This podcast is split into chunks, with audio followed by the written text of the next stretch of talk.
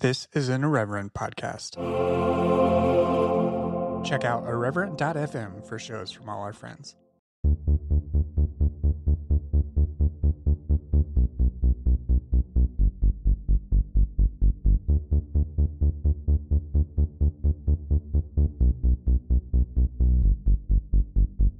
Hello, and welcome to this special episode of Powers and Principalities.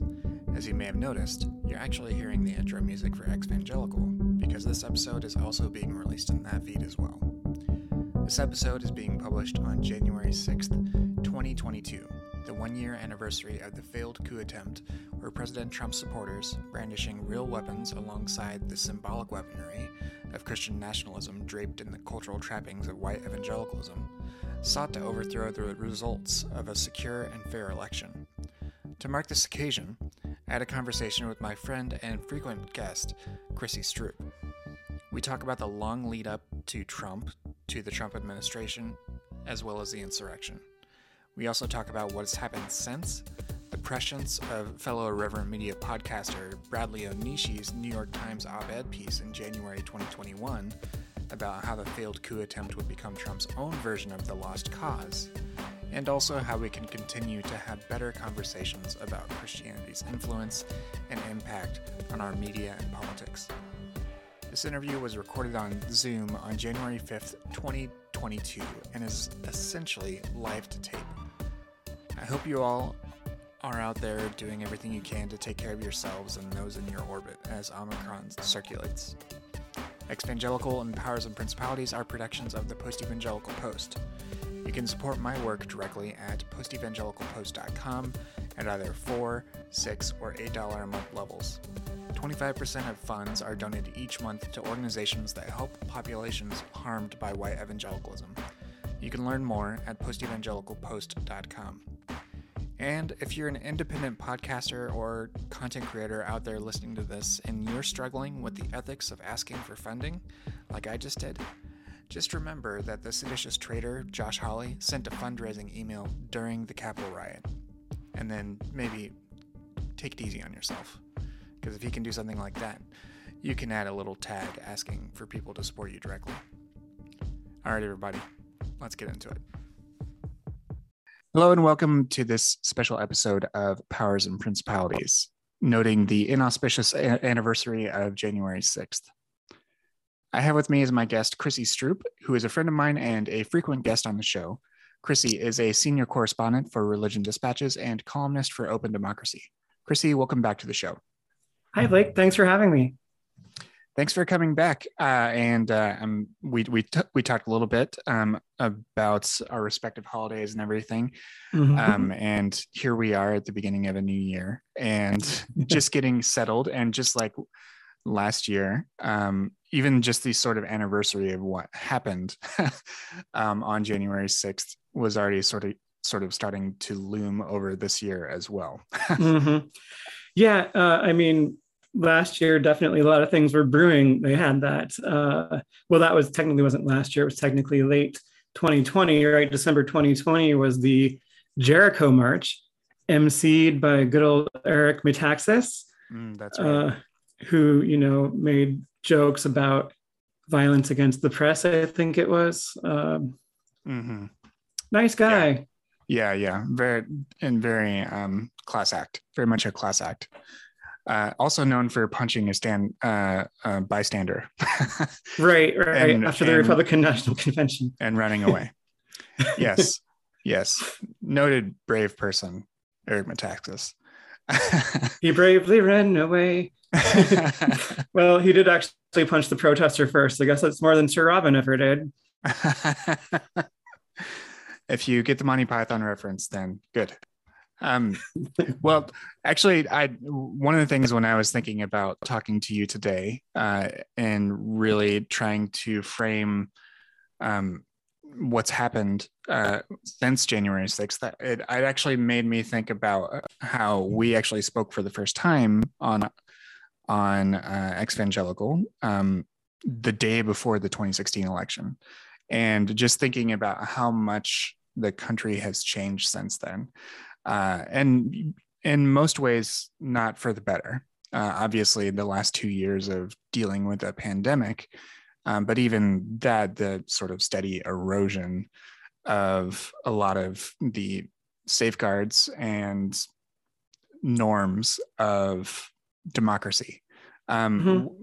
let, let's, even before we get to the insurrection, uh, what are your thoughts and, and what are some of the things from the Trump era that really stand out to you as enabling mm-hmm. the insurrection itself to happen and what mm-hmm. um, what the sort of damages that are still um, still present in the democratic institutions here in America are. Mm-hmm. Sure. Well, you talked about the erosion of democracy, uh, which I guess there is a process that could be referred to as as erosion, but also I think a lot of it is more like demolition or taking a battering ram to it, you know, trying to get these institutions to break. Mm-hmm. Certainly, that's something that Trump uh, did constantly throughout uh, his presidency. And it's something that, um, you know, white evangelicals and Trump supporters in general have become increasingly comfortable, comfortable with doing openly. Mm-hmm. Um, so these norms aren't just, you know, fraying by themselves due to lack of use, but they're being deliberately pushed against, um, and the institutions are, are, are being uh, tested. And um, so, yeah, and this didn't start with Trump, and it doesn't end with Trump. Um, we're in right. a, a, reactionary moment that Trump was able to embody and and ride, sort of weirdly enough. Um, in 2016, 2015 to 2016, but it's not even just a, a US thing. I mean, globally, we're in this moment of sort of surging right wing populism. Mm-hmm. We've been in it since about 2011 or so. You know, I'm thinking of um, Pussy Riot and, and Putin starting to crack down, really ramping that up in, in 2012 in Russia. Uh, thinking about how the Christian right in America and the, the far right in Europe have embraced Putin's um, Christian leadership uh, as they see it. And because I'm me, I'm going to say correctly, of course, they, he is a Christian and he is leading in an authoritarian Christian way, right? And, and the, the Orthodox Church has become increasingly close to him. Uh, over this period, we've seen um, Franklin Graham in 2015, for example, meet with the, patriarch of the Russian Orthodox Church, Patriarch Kirill, and get himself declared by Patriarch Kirill, despite being a Protestant and therefore a heretic, um, supposedly. You know, Patriarch Kirill declares Graham to be a confessor of the faith because they're both anti-gay Christians together. So isn't that great? Mm-hmm. Um, you know, I wrote an uh, an essay about not just about that, but also about Pat Buchanan's embrace of uh, Russian neoconservatism and Russian Christian nationalism. Uh, which has this sort of weirdly international flair to it, right? Because it's all about supposedly national sovereignty against these supposedly, you know, colonizing Western values. Um, mm-hmm. But this anti-globalist movement is also globalist or global anyway. Um, so yeah, it's been happening worldwide. It's been it's been happening at home. Um, the Christian right, as we know it today, as they don't have to tell you, uh, really kind of crystallized with the election of Ronald Reagan in 1980. Obviously, institutions were being built in the 70s and 60s, Christian schools, the Heritage Foundation, um, right. that sort of stuff. Yeah. Um, On that note, the notably, majority, mm-hmm. and notably, the but, the uh, the year of the evangelical was 1976. mm-hmm, mm-hmm. You know, according to Newsweek. And, uh, Right, right. And then, you know, four years later, um, they elect a president who isn't one of them, uh, but, you know, endorses them sort of literally, if kind of half tongue in cheek, right? The whole, right. You know, you can't endorse me, but I endorse you. Yep. Um, Reagan was actually very charming. Uh, it's quite quite insidious that he he was so charming and so able to disarm his political opponents with humor because really he's he's pretty much as extreme uh, of a nationalist as Trump, and um, I mean Trump even rehashed a bunch a bunch of Reaganite stuff, but you know, including make like America the slogan great again. "Make America Great Again." yeah. so we were we were on this trajectory. At least the Christian right was on this trajectory maybe since the 1970s, and well, definitely since the 1970s. And Trump was, I think, a logical culmination of it. They wanted to have as much power as possible. They ramped it up. They ramped up the pressure in the organization more in recent years, particularly since 2015 with the Obergefell decision of the Supreme Court legalizing same-sex marriage, when they felt like they were losing power.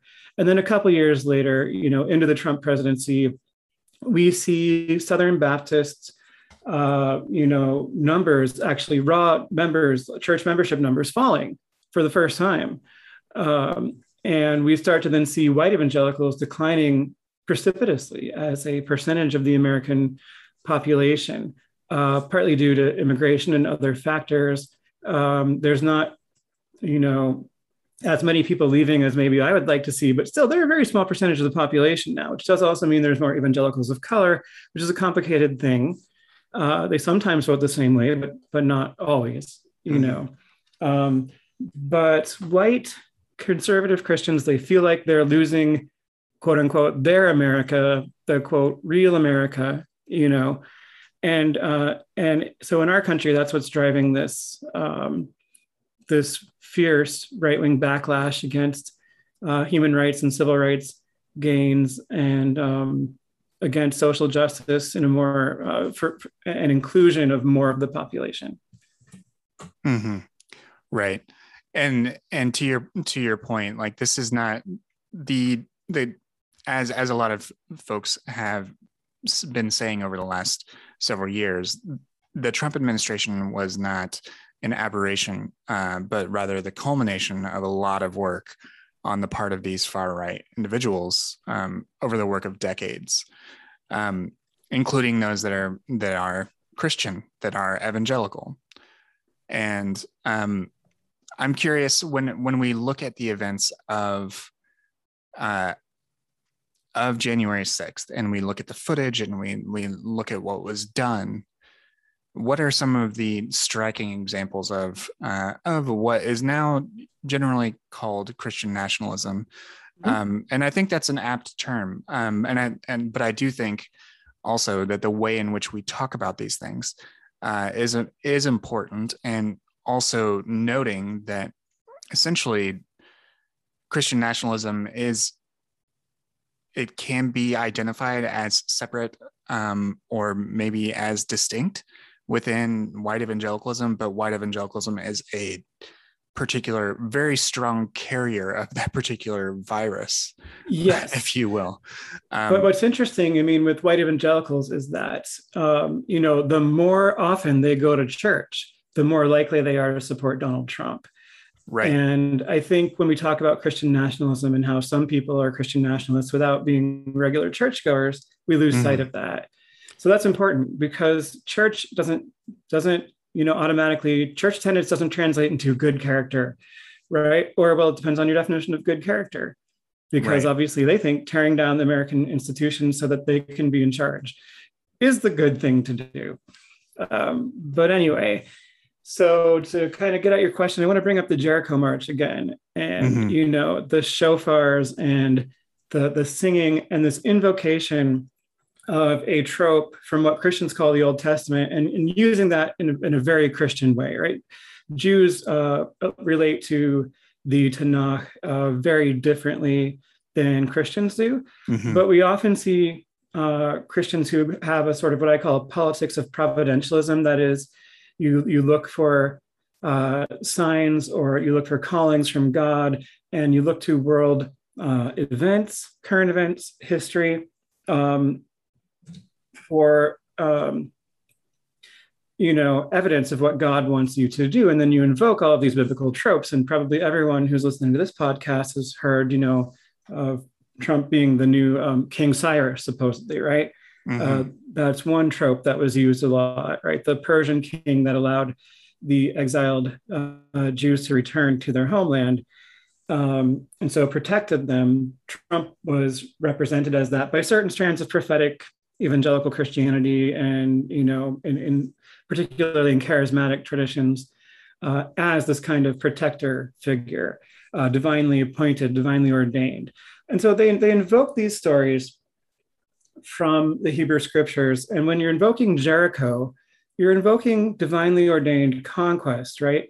And you march symbolically around the capital seven times and you blow shofars and that sort of thing. And what they were doing with that was essentially claiming that um, God was going to conquer that territory for them uh, because they were in, they were in the, they were in the right. They're God's people in a way that Antifa and liberals and MSNBC watchers are are not, uh, or CNN watchers, you know, mm-hmm. um, or Fox watchers. According you know. to those who only watch like OAN, yes, yes, uh, right. So, uh, so you have all this charismatic um, Christian stuff, and I don't mean that in the like gen- in the sense that I would say like Ronald Reagan was a charismatic figure. I mean, you know, the prophecies, the the tongues, the uh, prayer walks, the weird prayers, the, all of that sort of stuff. And we see a lot of that again on 1 6. We see shofar blowers. Um, we, we see people uh, singing hymns and claiming divine power to overturn the election. I mean, Paula White did that. Uh, you know, right at the at the very top, obviously insulated from everything. Um, mm-hmm. But people were doing that just, you know, there in the mall or the area around the Capitol. Um, around the uh, you know the Senate that they were some of them were storming. All this Christian stuff was going on. Uh, Christian flags were carried. Um, did you grow up saying the pledge to the Christian flag? Uh, I did not. I was a. I did end up.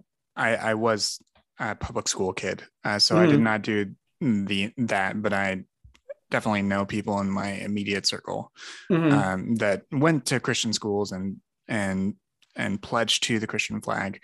I did just this fall see a Christian flag being flown from the back of a pickup truck here in the Chicago suburbs, which was a first. I had never seen wow. that. Um, was it that was just a, this fall. Was it accompanied by a Trump flag or a thin blue line flag and or an American flag or? Actually, this one was a solo flag. I didn't really inspect to see if there were any other bumper stickers or anything like that. Um, Interesting but but yeah it was it was striking because it mm-hmm. it's because it is it is a loaded symbol especially in this day and age when it's a signifier that you essentially are a christian nationalist um i don't think it started with that that intent but that is in no. the con- in the context of uh, 2020 to 2022 mm-hmm. united states that yeah, it was actually adopted by the more um, ecumenical Protestants in the 1940s, the group that became the National Council of Churches. You know, mm, mm-hmm. um, the the group that is like too liberal and too nice for like the National Association of Evangelicals, right?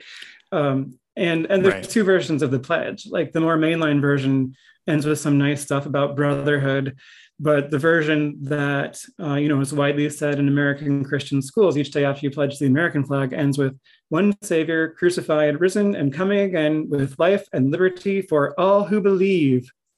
All mm. who believe, not all, yeah. just all who believe. Just, That's a an important no brotherhood, qualifier. No brotherhood. Only if you believe. So, uh, so yeah, there were Christian flags. There was one iconic um, picture from January 6th And I think there were three flags on the flagpole. I'm trying to remember, but I think one was, you know, the police like thin blue line flag, and the, then the one at the top of the flagpole, if I remember correctly, was a God Country Notre Dame flag. So, um, Indiana represent, I guess. yeah. Um, and maybe it was the other one was an American flag, maybe, but uh, I'll have to look that up because now I want to.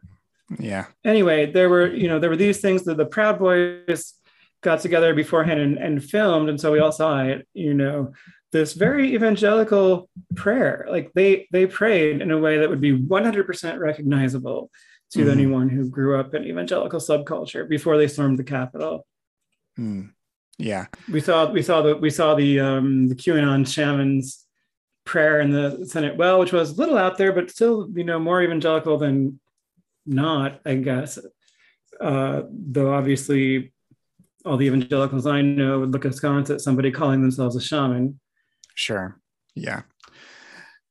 Yeah. But nonetheless, as you as you've cataloged, there were a lot of examples of evangelicalism and Christian nationalism on display. And that and I think that is one of the things that that becomes difficult uh, when you're when you're trying to discuss these things to a broad audience, um, which is that you it's it's hard to be able to distinguish and say yes we need to talk about christian nationalism but we need to also talk about it within the context of white evangelicalism and these fundamentalist uh, you know very conservative communities that have particular beliefs and practices and rituals and political actions that mm-hmm. contribute to this type of this type of uh, willingness to show up and try to overthrow the government Yeah. Oh, and by the way, I just I googled that picture because it was bothering me. I found it. So there's three flags on one flagpole. It's actually the lowest one. That's God Country Notre Dame. Then there's a police flag. Then there's the American flag at the top of the flagpole. So mm. just that's the one that I was thinking of, but couldn't yeah. quite remember what the third flag was or the order of the flags yeah maybe maybe as the year goes on the order changes like if the say you know once you get close to the the college football uh, right the bowl game championship series. God country notre dame goes at the top. Yeah. The top. yeah. I mean notre dame fans they they do take their college football seriously. Uh, but yeah. you know no it's interesting that we see notre dame there. I mean where did amy coney barrett come from? South bend notre dame's law school now, I just was recently at a conference at Notre Dame. There's a lot of great people at Notre Dame. They're far and away not all Amy Coney Barrett. you know, it's a right. pretty nice, it's a pretty nice place. Um, but it's very interesting to, you know, she gets shoved onto the Supreme Court. Um, and, you know, then we see Notre Dame specifically represented at the um, one six insurrection. Just an interesting yeah, connection. It is. It is very, very interesting. Uh, yeah, I want to also talk about um, uh, a piece from our from our friend Bradley Onishi that was published in in the New York Times just a couple weeks after the insurrection, um, and that title, the title of that uh, op-ed was called "Trump's New Civil Religion." And in that piece, um, he essentially argues what I believe has come to pass, which is that that this event, the insurrection, is has taken essentially uh, a mythic type of quality that's not not based in the reality of the events that that happened on January 6, 2021, mm-hmm. uh, and essentially have become this uh, a form of like the lost cause and that was developed in the south following the south's loss in the civil war. Just to quote briefly from it then we can then we can talk about it. Um, he has uh, onishi writes a myth becomes reality through which through ritual when its story is dramatized and its adher- and its adherents brought to collective participation in it.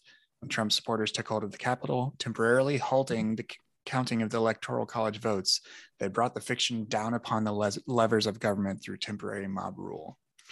Um, I'm just curious what what your thoughts are on looking back at the remainder of 2021 and seeing the ways in which even very very mainstream, very popular um, conservative talking heads like Tucker Carlson have um, have bought into this, or mm-hmm.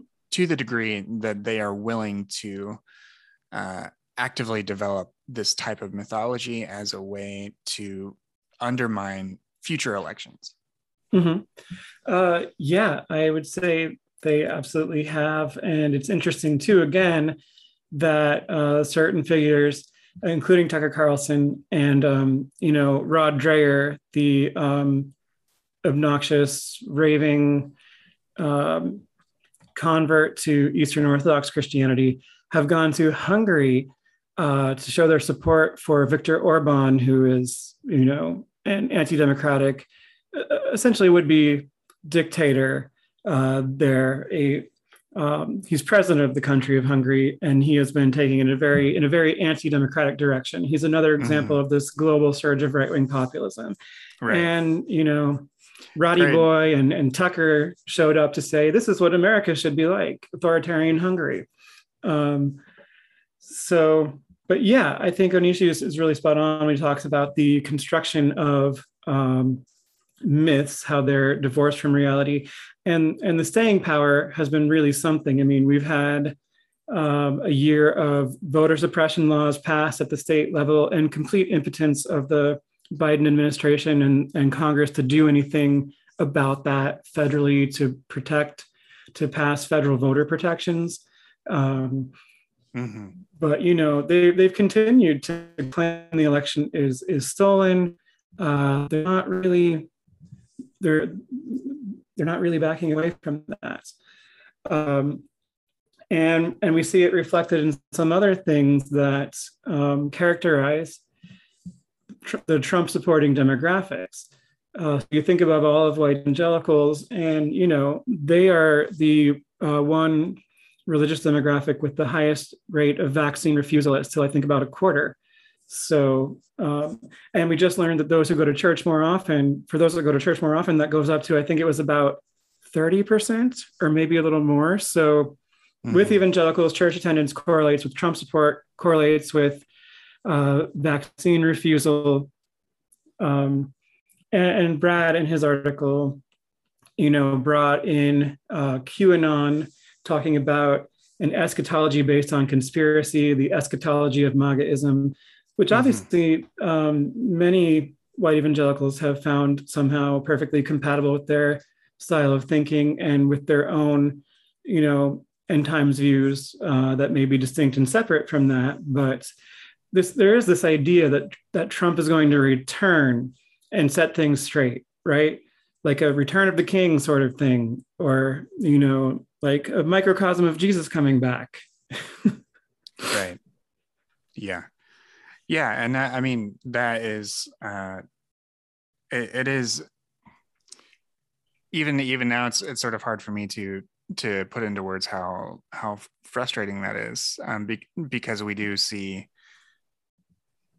we and it makes me think of it makes me think of the the different media sort of environments that that we all exist in uh, simultaneously uh, because this sort of narrative can use the same imagery uh, but in radically different ways than what is presented on MSNBC or elsewhere. Um, because the this imagery does fit into that very very deep seated religious impulse, especially within uh, within groups like evangelicals, mm-hmm. uh, to see persecution everywhere, even sure. though they are the ones that are and they literally storm the Capitol in order to try to overthrow a peaceful transition of power. Like, yeah, like you, like Trump, they're they're bullies who who see themselves uh, as the victims, thus justifying their their bullying. And there's no basis in reality for that self representation. And I think that's one reason that we see just so many, um, you know, sort of disturbing uh, psychological symptoms uh, among them, because this is not, I mean, this kind of repression is not a healthy thing, right? This kind of cognitive dissonance. Um, so it just kind of explodes in just complete weird divorce from reality sort of stuff. And that's nothing new mm-hmm. in evangelicalism. I mean, and maybe you can speak to this too, but you know, one of my uh, family's like longtime family friends, going back to my parents' time in college, um, he is, you know, very much an evangelical Christian. Um, and also he's always like believed in alien conspiracy theories and the Illuminati. Like those mm-hmm. things can those things all coexist perfectly naturally for him and i mean what they all do i think is is help to represent him in his mind as first of all you know someone who has some kind of secret knowledge that you're supposed to not supposed to have which is always like seductive but also they give your life sort of structure and and meaning and if you're frustrated in life you have something to blame you know, and QAnon is sort of the same thing. And as many others, like Megan Goodwin, have pointed out, um, it's also just satanic panic 2.0. I mean, these tropes about adrenochrome, uh, you know, about uh, what liberals are supposedly doing to babies. Um, they're just, you know, 1980s satanic panic kind of stuff, a little bit repackaged. Yeah. Yeah. I mean, and that to me is sort of whenever you do study these these things or whether it's personally or academically you you recognize that that much of what white evangelicalism panics over is this isn't the first time Like this has happened Right.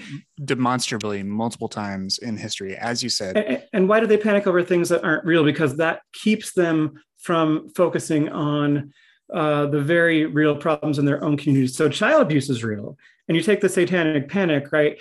And you're precisely in a time when child abuse was being widely talked about for Mhm. roughly the first time. I mean, it was something that doctors began to notice and be shocked by in the 1940s and the 1940s and 1950s. You know, talk about these horrific X-rays that you know clearly these these wounds had to be inflicted by someone.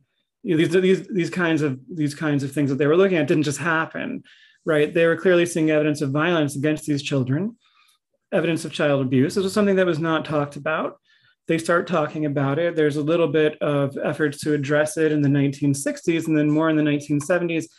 And um, you know, then you have this huge moral panic that uh, posits a huge conspiracy and misdirects your energies toward targets and scapegoats who are not at the root of the problem so you don't have to deal with the problem in your own community i mean as we as now is very well established uh, most incidences of child sex abuse uh, violence against children they're carried out by people who are in the family or close to the family right so focus on the Mhm. family well uh, there you go um, and we've also been seeing in recent years just how much abuse has been tolerated and covered up in white evangelical churches and uh, and, and so forth.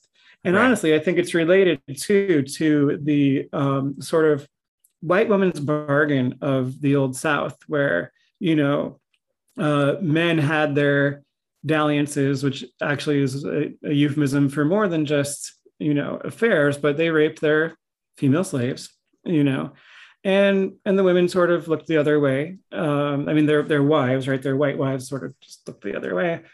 Um, there's lots of generational trauma here in, in various ways, and when I think about what fundamentalism is defined psychologically, and there's many ways we could define it historically, um, anthropologically, but you know, to me, what fundamentalism is psychologically is a misdirected response to trauma perpetuated communally and generationally. And when I say when I when I tried to say that, you know, um, these these unhealthy sorts of repression lead to these kinds of like pathological symptoms, this is what I mean. You know, the satanic panic, I think, comes from a very profound state of just unease of not being well.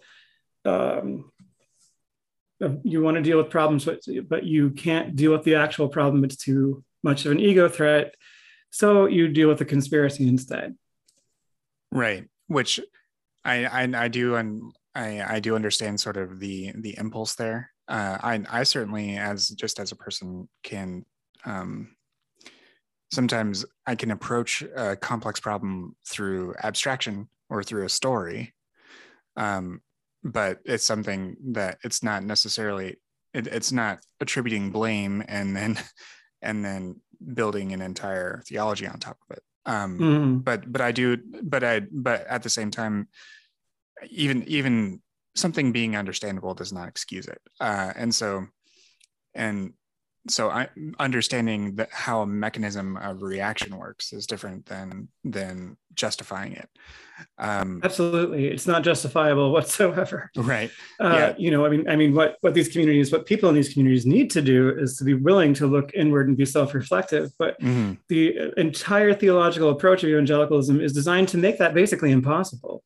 right and uh, that's a that that is a very interesting interesting point. Um as far as how whenever you take something that is essentially an internal issue like as you said um a misdirected response to trauma um, and then externalize it through um, through attributing it to supernatural action on the part of demons or something else um, then you're not at least within the context that I know of white evangelicalism, that can often mean that it justifies your own your own bad actions, or it, Mhm. or it um, redirects your attention to somewhere else that doesn't uh, allow you to address the problem. um, in mm-hmm. in a more meaningful way. Yeah, and evangelicalism is constantly giving people enemies and and causes and things to to direct their focus and their energies toward so they they don't direct it inward. And is also constantly telling people you can't trust your feelings. You can't trust your doubts.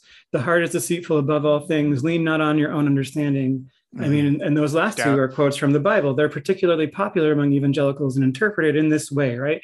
They're essentially taught to to self gaslight mm-hmm. Yeah, and and if it happens early enough, then you actually have a hard time developing your own sense of self, your own mm-hmm. sense of understanding of your own wants and needs, and that's why it's laughable that so many evangelicals uh, over the past year have been trying to use phrases like "doubt your doubts" uh, before you deconstruct to try to undermine some of the popular conversations um, that are happening online around deconstruction. I am, of course, thinking yeah. of our old friend Tim Keller uh, slash Darth Vader um, tweeting, you know, it's Satan who whispers, trust yourself, right? God whispers, trust me, or something like that, right? Yeah, I'm sure. That doesn't, I mean, that's he's, sure. He's a quirky one. He's, he's not John Piper, but he's a quirky one. Yeah. Yeah. Um, and, you know, this is a very, uh, this is what we've been talking about for the last five or ten minutes is you know definitely a very sort of fraud thing uh, and can all be summed up in in a single conversation. So just to sort of disclaim anything from from that as far as in the last five or ten minutes like we've we've been talking a lot about some very serious things. So uh, and i appreciate um, just being able to even talk about it sort of extemporaneously like this. Um, I want to return back to some of the other things instead of some of the broad parts of, um, you know, some of the, these broad aspects of fundamentalism um, that we talked about when we, from since we started talking about satanic panic and that being sort of a, a historical antecedent to this. Um, around that same time, you know, in the in the 80s and everything else, uh, is really, I think, when all of these these financial and cultural investments that that really white evangelicals had been pouring into their own communities since the 1880s really started to pay off um, hmm. you know within within politically um, mm-hmm. and ever since that period essentially for our uh, as being you know oregon trail generation people um, or gen zennials or whatever the hell you want to call us yeah, I'm actually um, recording this in Oregon and I have not died of snake bite. yes. Did you know anybody that died of dysentery on your way though? um, I'll, ha- I'll have to do contact tracing you know. That's a very, very particular joke. You, you would, sure. I don't need to explain it. Anyways, um, since that, really, since the um, since the 80s was when things really started to pay off politically and you know our entire lives have really been uh, dictated by and large by the political desires of evangelicals they've been very successful and, yeah. and, even if it's not white evangelicals sure conservatives who evangelicals align with and work alongside we mm-hmm. can broad, we can broaden it to that degree but when it comes to the sort of things that we do, which is talk about religion in the public sphere, um, I started to believe uh, and started to use this this phrase in around March of last year, which is trying to talk about the end of this white evangelical hegemony um, that they've sort of imposed on the media mm-hmm. um, and have very successfully done politically as well as being sort of the default type of American Christian. Mm-hmm. Um, I I think we're starting to see that, um, but I'm curious, yeah. like what what what after, especially after this last year, um, and on this anniversary of uh, January sixth. Um, what is your impression as far as the the way in which we as a society are able to talk about religion in general and um, Christianity in America in particular? Well, clearly, you look not just at demographics, but also at public opinion on things like uh, universal health care, um, Medicare for all, you know, on racial justice and uh, rights for sexual and gender minorities and all these sorts of things. And if you just look at that, absolutely, um, you know, white Christian cultural hegemony is in decline. So this is a real thing that you know white conservative Christians have noticed and uh, are panicking about and responding very badly to, but they are responding uh, to something. Um, you know, the most of the country is over them, so they're clearly losing their hegemony in, in in that sense. Most of the country doesn't defer to them, doesn't respect them, but unfortunately, they still uh, are able to wield very disproportionate power politically mm-hmm. uh, because of things like the electoral college, the continuing effects of gerrymandering, though that's been overturned in a couple of places. You know, voter suppression, of which we've just seen a brand new wave that nothing is going to be done about before the 2022 and um, 2024 elections. Uh, that's going to be disastrous. And we're letting them get away with disenfranchising uh, mostly Black voters and um, some other minority voters, you know, um, particularly in southern states.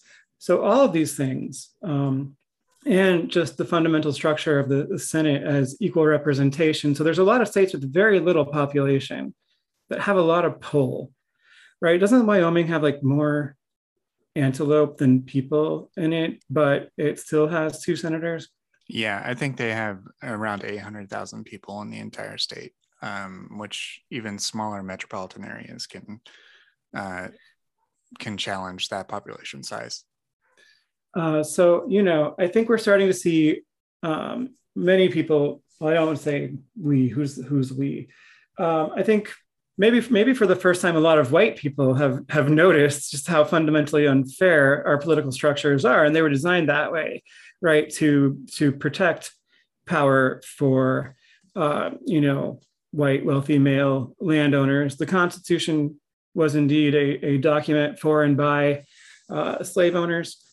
Um, sure, some of the founding fathers wanted to abolish slavery, but at the end of the day, they compromised. And hey, hey, I like Hamilton as much as anybody else. It's pretty great musical, but um, you know, um, the whole romantic notion that we have of the founding fathers is pretty problematic. I, I, think Hamilton actually does help destabilize that. I mean, it's much better than 1776, but okay, that's a distraction. Um, sorry, I go down. You know, I go down rabbit trails. Um, and I just kind of lost my train of thought. no, yeah, yeah. So, I, so you were you were talking a bit about um, right the disproportionate power that white conservative Christians still hold. It is structurally built into certain things that just desperately need reform. We need to make DC a state. We need to abolish the electoral college, and you know we we need national voting protections none of which is forthcoming anytime soon. But then there's the other thing with respect to white Christian cultural hegemony is that, you know, the media still protects it, still just absolutely mishandles how they deal with um, toxic authoritarian Christianity, even after all the Trump years, after a year of Biden being obstructed. Um, a year out from from the January 6th insurrection, it is deeply disappointing to me uh, how just unquestioned, uh, unrecognized Christian hegemony, Christian supremacism pervades the elite media discourse, the, the punditocracy, uh, the legacy media, the elite public sphere. And I know that you and I have been working for to, to help evangelicals get more media representation. We've made some gains in mm-hmm. recent years, but um, it's it's not a lot compared to just the overwhelming way in which in the press uh, religious values are still taken to be inherently good things. And by that they mean you know some kind of like um, some sort of mishmash of christianity like vague christianity right? We say religion right. in the media a lot of times what they really mean is christianity. Religion is too big of a category to be meaningful and should not be used that way. But but prominent pundits do it all the time. Jennifer rubin very recently you know, said, well, religious values are kindness and empathy and, um, you know, all these sorts of things. So this hatred toward immigrants from the Trump people is unreligious. Well, no, it's not. you, I mean, that's not how anything works. Religious values is a contextual category. Their religious values include uh, cultural dominance over everybody else. That's a value. It's a religious value. It's a Christian value. Mm-hmm. You're right, and it's and to further elaborate on that, one example is the it's literally in the name dominion theology. The seven mountains, what whatever sort of um, whatever sort of version of dominionist theology you want to have, uh, and its presence in very influential things like Christian Reconstruction, um, who our our uh, mutual friend Julie Ingersoll is an expert in. Um, these things are are apparent, but they really can sometimes only feel apparent if you have a passing familiarity with them. And I I do know that, uh, and I think w- what what you're hinting, what you are talking about in regards to there being this ge- general sort of respect for religiosity, um, it, it, really defaults to what used to be called Judeo-Christian values, right? Um, I think sure, and sometimes also still is in the press, right? Though though um, there are there are Jewish scholars and Jewish individuals and Jewish writers who have um, very uh, effectively pushed back against that. Um, yeah, of course it should it shouldn't be used, but um, you know mm-hmm. that doesn't mean that the, press isn't doing it. Uh, I, I, believe the term was coined back in the 19th century, but you know in my mind it's more of a Cold War term, mm-hmm. where um, they were actually making an effort, the people who were using it at the time, to be more inclusive, but in so doing, they subsumed Judaism to Christianity essentially, and, and they kind of reinforced Christian notions of supersessionism. Mm-hmm. Um, even though, you know, this was the more liberal version of sort of uh, 50s and 60s uh, civil religion, it was the um, sorry about the doors and the the dog. The dog has just gotten back from a walk. My my roommate has brought the dog back. That's totally uh, fine. We we embrace we embrace pet sounds. Um, not it's not just a good Beach Boys album. It's background noise on podcasts. It's okay. Yeah, this is you know pandemic life, right? So that's right. anyway, yeah. uh, I lost my train of thought again because uh, it's a dog. Yeah, no, we um, you were you were talking about the the, the phrase Judeo-Christian and how it, right. it, was supposed to be a uh, inclusive term, but sure, over, and, over time, but, um, but it was also part of this Cold War initiative, uh, you know, of um, civil society leaders, business leaders, government leaders getting together and trying to promote uh, religion because they thought that we needed religious values to be able to oppose godless communism, right? So we're still very much in the analysis of someone like Jennifer Rubin. We're, we're still seeing basically this, this Cold War way of, of thinking and we're seeing a huge panic among in the press about secularization right and one of the things that is very that's very frustrating to me is they never seem to want to talk to any of the secularized secularizing i mean they don't talk right. to former adherents of christian faiths right? To, to say you know how do you feel about secularization? You're one of these nuns we've been hearing about n-o-n-e-s you're, you're one of these religiously unaffiliated. Maybe uh, instead of talking to another pastor who will talk about how sad and scary secularization is because in the secular future no one will do humanitarian things which just as an aside is complete bullshit. Uh, you know maybe we'll also talk to you mr or ms secularized person and uh, we'll just get your opinion. But they don't. They don't. They don't care. That's continuing christian cultural hegemony you know? Mm-hmm.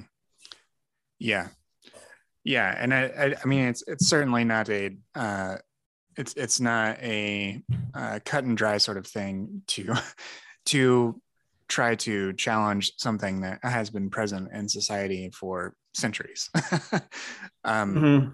but uh i mean to your point i do think that some of the things that that have been happening over the last several years um whether it's uh whether it's through social media and the rise of of of communities sort of forming ad hoc communities online even not, and not just things like uh, exvangelical which we have both contributed to or empty the pews um, which which you use to highlight those stories of people who have left and identify as having left specifically. Um, there's also things like ex-Mormon, uh, ex-Muslim, like these these sorts of uh, these sorts of pushes are um, are valuable, and I think they that even though um, even though it's not as sort of reaching the same level of representation in legacy media or the media that um, that has a lot of weight, uh, cultural weight behind it, or even the capacity to say, uh, you know, adequately adequately pay people to create that content. Um, um, and I'm still encouraged, mm-hmm. None, you know, nonetheless. Um, oh, not- even even I, you know, consummate pessimist, am um, somewhat encouraged that we have made progress. The conversations are happening. Sometimes they get some press coverage, and eventually mm-hmm. they're going to have to, uh, you know, be more well known and more heard. You know, because mm-hmm. the yeah. the um, you know the uh, the dams are breaking. I guess. And I, to that degree, I, I do sort of see um, we're we're starting to see at least yeah, uh, these things play out even within evangelicalism. Um, you know, with with the ways in which some uh, more strident white evangelical leaders are trying to push back against breakthrough books like uh, Jesus and John Wayne, mm-hmm. um, and trying to discredit those those writers and those perspectives. Same thing with um, Beth Allison Barr's book um, which is which is directed towards a Christian audience um, and mm-hmm. questions mm-hmm. uh, some of the some of the you know sacred cows um, to just use that uh, yeah that turn of phrase. And I gotta um, say, I just have a lot of respect for uh, both Kristen Kobes Du Mez and Beth Allison Barr. Um, mm-hmm. who, and her, her, book was um, "The Making of Biblical Womanhood." Mm-hmm. You know, um, looking at that historically, but also you know taking some um, taking on the theology to to some extent of um, you know biblical patriarchy or male headship, complementarianism, whatever you want to call it.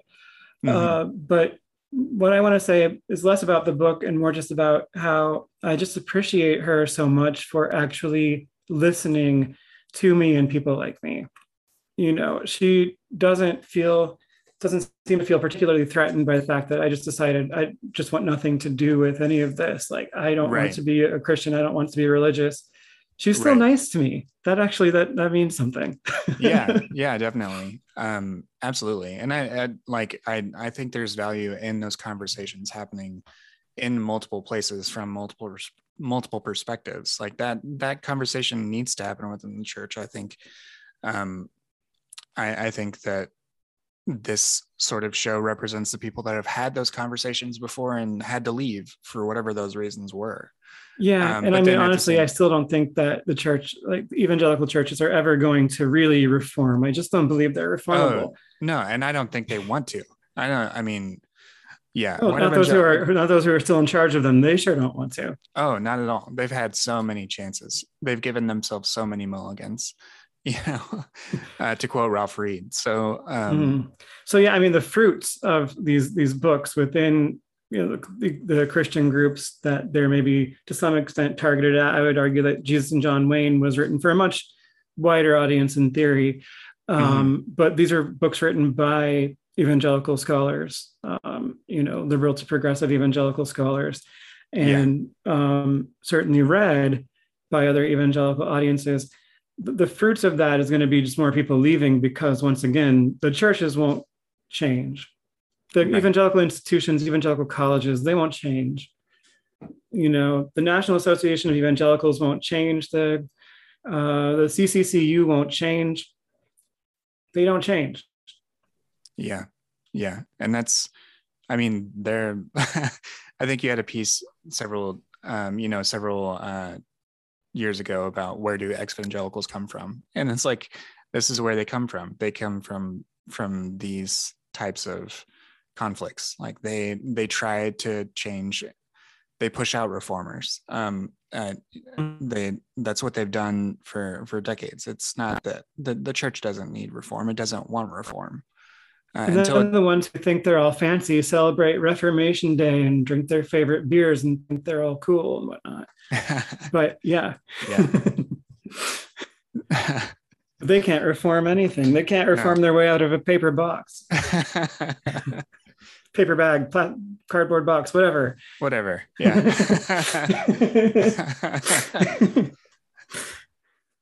well, to to sort of uh, wrap things up, I do want to pick your brain about where you think the next year will sort of lead us. Where um, I'm going to publish this. We're talking on January 5th. Um, come hell or high water, this is going to be published on the 6th with minimal editing.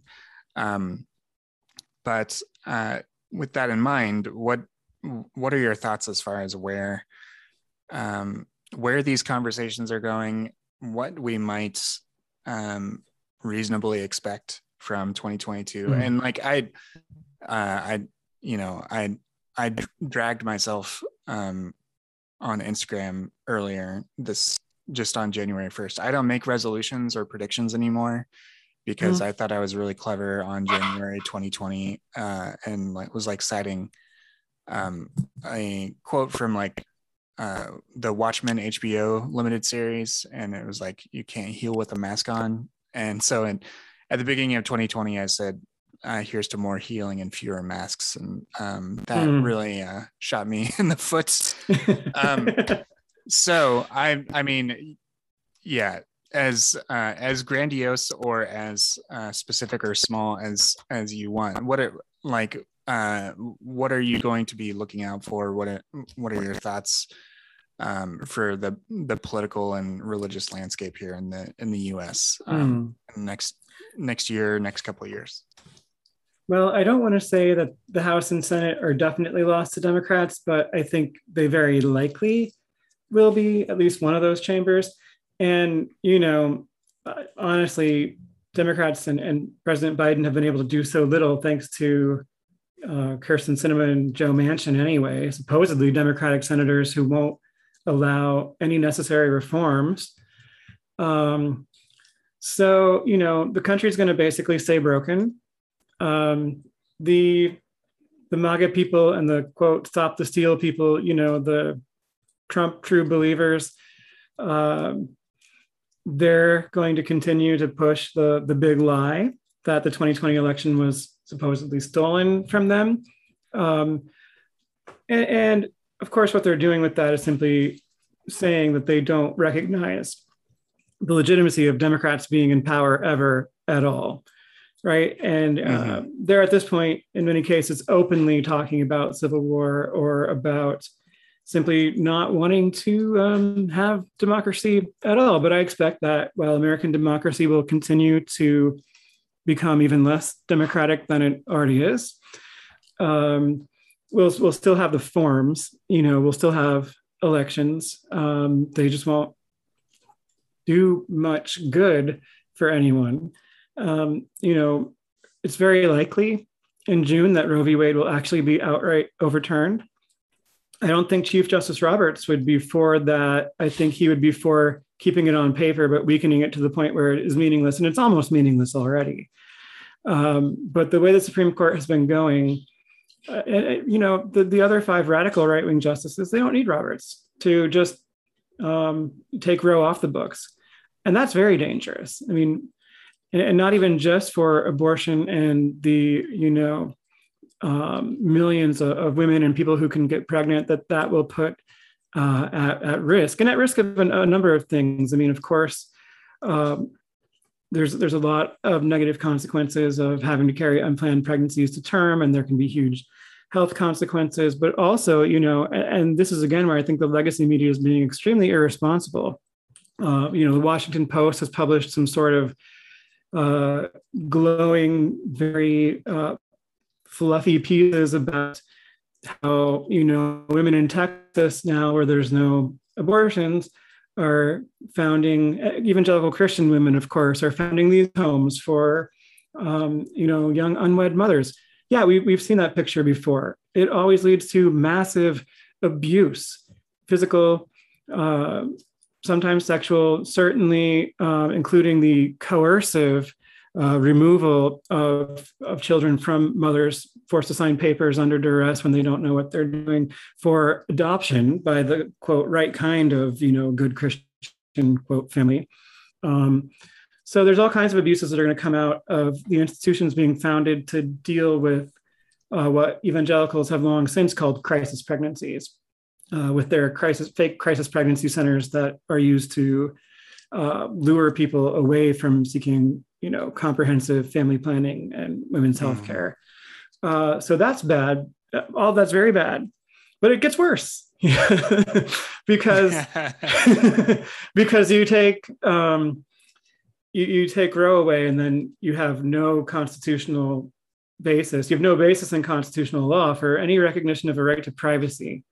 So that opens up a huge can of worms right um, and we can see um, all kinds of things go backwards if there's no right to privacy, including contraception and same-sex marriage, uh, arguably, and you know perhaps even the return of state-level quote sodomy laws. You know, mm-hmm. if there's no right to privacy, then on what basis does the the um, overturning of um, Texas sodomy laws stand? Yeah, it's not the prettiest uh, uh, outlook, but it is a um, it is. I mean, you overturn Roe, there's going to a huge, a huge like yeah. dating effect. I mean, Lawrence is an obvious example, but uh, Lawrence v. Texas. But I think there are so many others. It's it's going to get bad. Right. Yeah, and it's important to note, uh, even even at the tail of this conversation, is that this is the the long stated goal of a, a lot of uh, evangelical legal institutions that are very moneyed, um, that are well heeled, and very deeply connected to a lot of state and federal um, federal machinery. Um, yep. And they so, want to return us to a world where you know they have the paternalistic control of everything and the, the ability to decide who is deserving uh, of healthcare and the ability to act hypocritically when they have the power and wealth to do so. So, you know, mm. your little sister gets pregnant. Okay, you send her off somewhere where you have the money to do so for her to get an abortion. You never speak of it again. I mean, there are evangelical families, quite a few, where, where that would happen. But, you know, it should be against the law for everyone else and for everyone in general. You know, you'll just make excuses for yourself sometimes. Yeah. you know, paternalism comes with all of that uh, nepotism and, and hypocrisy and, uh, mm-hmm. you know, just domination of powerful, mostly white men, white Christian men. Mm-hmm. Yeah. And that's why these things are so important to speak out about and to, even if it can feel overwhelming and it's not something that um, you may feel that that you have any direct influence over. Um, it's important to stay informed and and see you know mm-hmm. what yeah, you my prediction is every you know everything is terrible and it's just going to get more terrible. I've been very right with that prediction for you know the last few years. So yeah, it's. I mean, why stop yeah. now? Honestly, it's it is. Um, uh, hope is a choice at this point. You, you know, hope is definitely. I think in, in, in some ways always has been. You know, it's it's been a been a choice, and I hope that. And there are. I feel you in my head, Charles. What are you What are you looking for in there? you know, there's and to to clue the listener in on there, we um we have a, a long running joke that that uh, that Chrissy is uh, Magneto and I'm Professor X and in our relationship and the the sort of uh, the different poles that we represent to use a so so yeah I, I, I try to be I try to be that uh, if not optimistic at least um, at, least leaning into the potentiality of optimism. And you know well, actually and, and you know you uh, if you Chrissy, on on the note of just nerdy X Men talk for one second, that over the last couple of years, there's been this incredible uh, renaissance of uh, X Men comics, um, and basically within uh, within the sort of new status quo of the X Men books, all of the mutants live. There's a mutant nation, um, and like Magneto and uh, Professor X essentially co-founded the nation with some other um, some other groups and you know they but they they work together basically to protect the interests of of mutants. Mm-hmm. so it's a nice it's a nice some, it's a nice idea. Yeah. Yeah it's it's a it's a very it's a very uh, good metaphor. Still works. It's still it's amazing how that still feels feels relevant even after although I, I do i do love how deadpool always makes fun of it though.